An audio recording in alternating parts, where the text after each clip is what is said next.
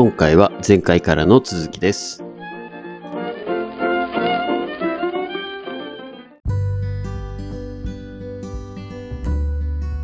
差別気遣いと差別、むずっ。だって、まあよくあるように、その、おじいちゃんやと思って席譲ろうと思ったら、おじいちゃんじゃなかったみたいな。はいはいはいはい。わしはそんなに年いっとらんみたいなのあるわけですよ。そうね。思いやりじゃないの、それは。でそれは、一方的にはそうですよ。確かに。うん。見た目ジャッジ。あうん。髪の髪の毛白髪、ちょっと背骨曲がってる。あ足腰弱そう。あ席席譲ろう。はいはいい。やいやちゃうねん、ちゃうねんって思ってるかもしれないですか、その人は。はいはいはい。だからそれは、こう、難しい。まあ人間関係やから答えはもちろんないねんけども、うん。なんかこう、恩着せがましいじゃないけど、それプラスえーそれなるほど。それプそれプラス、はい腫れ物に、腫れ物に触ったらやばいみたいな風潮が僕は苦手というか変やなうと思うんーん。えだってー、難しいな。うんですよ。。障害、障害抱えてようともできることできるし、なんで、がんまあその完全に、しえーっと、ケアをしないといけないパターンもあるけれども、はいはいはいそうじゃないパターンっていうのもあるわけですよ。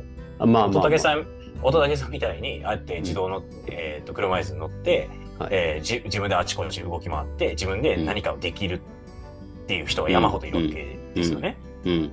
で片腕がなかろうが、片足がなかろうが、まあ、僕らからしたら不便かなって思うけど、彼らからしたらそれが生まれ持ってそうな場合もあるだろうし、うんえーこ後天的にその、えー欠損を抱える。で、結果、えーそういうサポートの器具をつけて、普通の生活ができている。はいはい。こう、本人しかわからないわけですよね、それって。こう、不便やなって思っていまあまあいまあね、まあね。で、これがやっぱりこの、まあ、ユニバーサルサービスっていうんですか、うん。こう、えーまあ、いわゆる障害を抱えている人でも、うん。一般的なこう健常者と言われる人たちと一緒に生活ができるような、まあ、えー作り、街の作りだとか、うん。えー建物の作りだとかサービスっていうのを、まあ一応社会としてはそれを目指しましょうっていうことになってるけれども、果たしてじゃあそれが、ほんまの、えー障害を抱えてる人たち、まあ、いろいろセンサー万別やから言えへんのかもしれんけど、彼らからしたらそれほんまに望んでんの？逆になんか、恩着せがましくそれをやってんじゃないのっていうところもあると思うんですよ、僕は多分。まあなんかそ、そういうことをやることによって、俺いいやつだろうみたいな、あ、そうそうそう。そういうのはよろしくないと思うんですけど、うんなんかじゅ純粋に困ってる人がいたら助けてあげたくなるっていう、そんな純粋なひ気持ちじゃないんですか、なんかこう、バリアフリーもそれをこう、なんていうんですかね、振りかざして、うんうん。あのジェンダーレストイレなんてまさしくそういうもんだと思うんですけど、はいはい。それなんか振りかざしてやってやってる、ほら、ほら、こうやって考えてんだぞ、こっちは、みたいなのを振りかざすのは良くないと思うんですけど、うん。まあその、なんていうんですかね、まあ、バリアフリーで助かってる人もきっといるでいるいしょうし、る。うん。いるやろうけど、こいや、その線引きは確かに難しいとは思うんですけど、う、うん。なんかね、うーん、難しい。違う、それを整えてるのって、じゃあ、はいまあその意見を吸い上げてそういうものを作ってってるサービス整えてってるってあると思うんですけど、はいはいはいはい。じゃあ実際にその彼ら、えー、まあ言ったら障害を抱えている方々のうん本来要望しているものが出来上がってんのっていう声は聞こえないですよ。おそらく。なぜならば、例えば、まあ、こ国会でもようやく、えー前の前の選挙ぐらいですか？あの、体が、えー不自由な国会議員が、えー当選しましたよね。はいはいはいはい。えーな何でしたっけ？筋、筋、なんとかこう体がこわばっていく病気でっていうような。インジストロフィーですか？あ、そうそうそうそうそう。はいはい。で、ああいう方々の声って今までほんまに通ってたんって疑問に思うわけですよ、僕は。ああ、まあまあまあ。うん。国会議員見たらみんな言ったらね、障害を抱えてないわけですよね、おそらくね。はいはいはい。ってなると、じゃあ彼らから判断した、あ、こういうの整えた方がええよねって、こういうの聞いたから、えー作った方がええよね。で、もちろんそうやって、えー実地に行って、例えば車椅子乗られたら車椅子乗ってとかってやってるとは思うけれども、うん。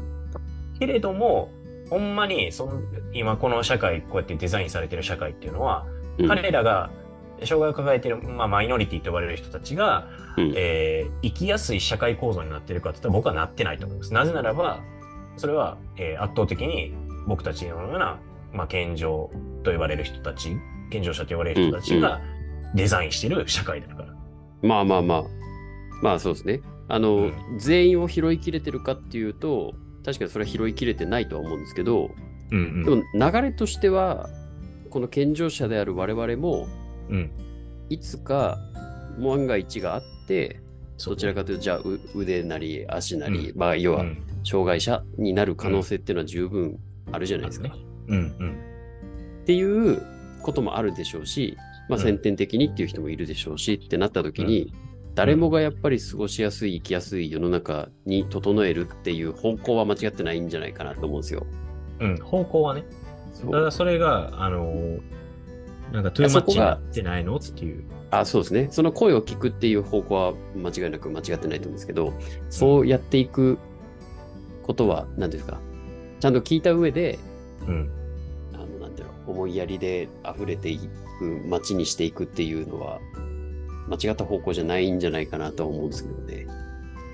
プラス、こう、まあ、ね、その、実際障害を抱えられてる本人とか、ご家族とかも大変やと思う。大変っていうのも、この言い方が僕はおかしいと思うんですけど、なぜならば、こう、うん、まあ僕が小学校の頃とかって、こう、席に座ってられない同級生とかいたわけですよ。はいはい立ち回って、あーって言って、うんうんもうどうしようも、まあ言ったら違う、えークラスうんはいはい。はいはい。に入るみたいな。うんうん、で、まあそういうのって言い方あれですけど、なんかこう、ね、差別的に、当時からやっぱりうん幼心ながら差別的に、やっぱり、まあクラス全体としてもそうやって見てたし、実際にね。うんうんそうやって遠ざけてしまうっていうのが根本的な問題だと思っていて、こう、はいはいはい。うん。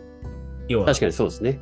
腫れ物じゃないけど、そそういう子もいるっていう前提で、そうそうそうそう。それをあたかも、なんか、そっちはそっち、こっちはこっちみたいなうん区分、区分けをしている、まあ、少なからず、それが少しずつこう、マシにはなってきてるとはいえども、そうですね。なかなか、なかなか日々社会こうやって過ごしている中で、はいはいはい。実際にそうやって体に不自由、もしくは精神的に不自由をされている方と出会うって、うんうんうん。あんまりないですよね、実際ね。はいはいはい。そうですね。よ確かに。そう。まあ、ようやくその都内とかの、えーで電車とかで、えーまあ、車椅子、じ全全自動の、えー車椅子に乗って動いてる、ね、しまあ、仕事に行かれてるような方とかうん見るけれども、うんまあ、地方行ったらやっぱそういうのもなかなか見る機会も少ないし、うんいるだろうけども、うん。おそらくうんこの社会との交わりっていうのが確絶されてるっていうのが、僕は良くないと思うんですよね、個人的には。うんうんうん。そうですね。だからし、だから社会が一向に、えーあ、ここ不便やんっていう、そのユニバーサルサービス的に言うと、あ、こここうした方がええやんっていう、その改革になっていかないんですよ、おそらく。だから、うんあ今のこの社会構造のデザインされたままで別に生きやすいだろうっていうことを促進してしまうというか、本来はこう変えた方がいいのに、えーこう不便なはずなのに、その声が吸い上がってこないっていうのは、そういう、えー分離をしてしまう、隔絶してしまう、してるから、なかなかそう交わることがない。これって、こう、な男で言うと、例えば妊婦さんたちとなかなか交わらない。うんうんうんうんうんおと男の理解がやっぱその足りないっていうのは妊婦との関わりが少ないからとか。はいはいはい。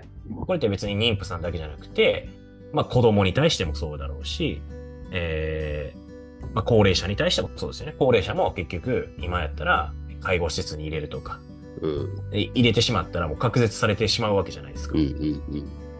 だから要はコミュニティとか社会自体が、この分断、隔絶を、えー大なり小なり、すごく増やしちゃってるって思うんうんですよね。じゃあ、繋がってるって言えば SNS なのか、何なのかっていう、よくわからない薄い繋がりになってて、はいはいはい。じゃあそれって、こう、社会ほんまに良くなってってんの？理解度進んでってんの？多様性をほんまに認められてんの？で、それはメンタリティ的に子供にじゃあそれをちゃんと教えられてんの？ってなるわけですよ。うん。まあ確かにこう、確立されてしまっているっていうのは、まあ、良くないことだなとは思う思いますね。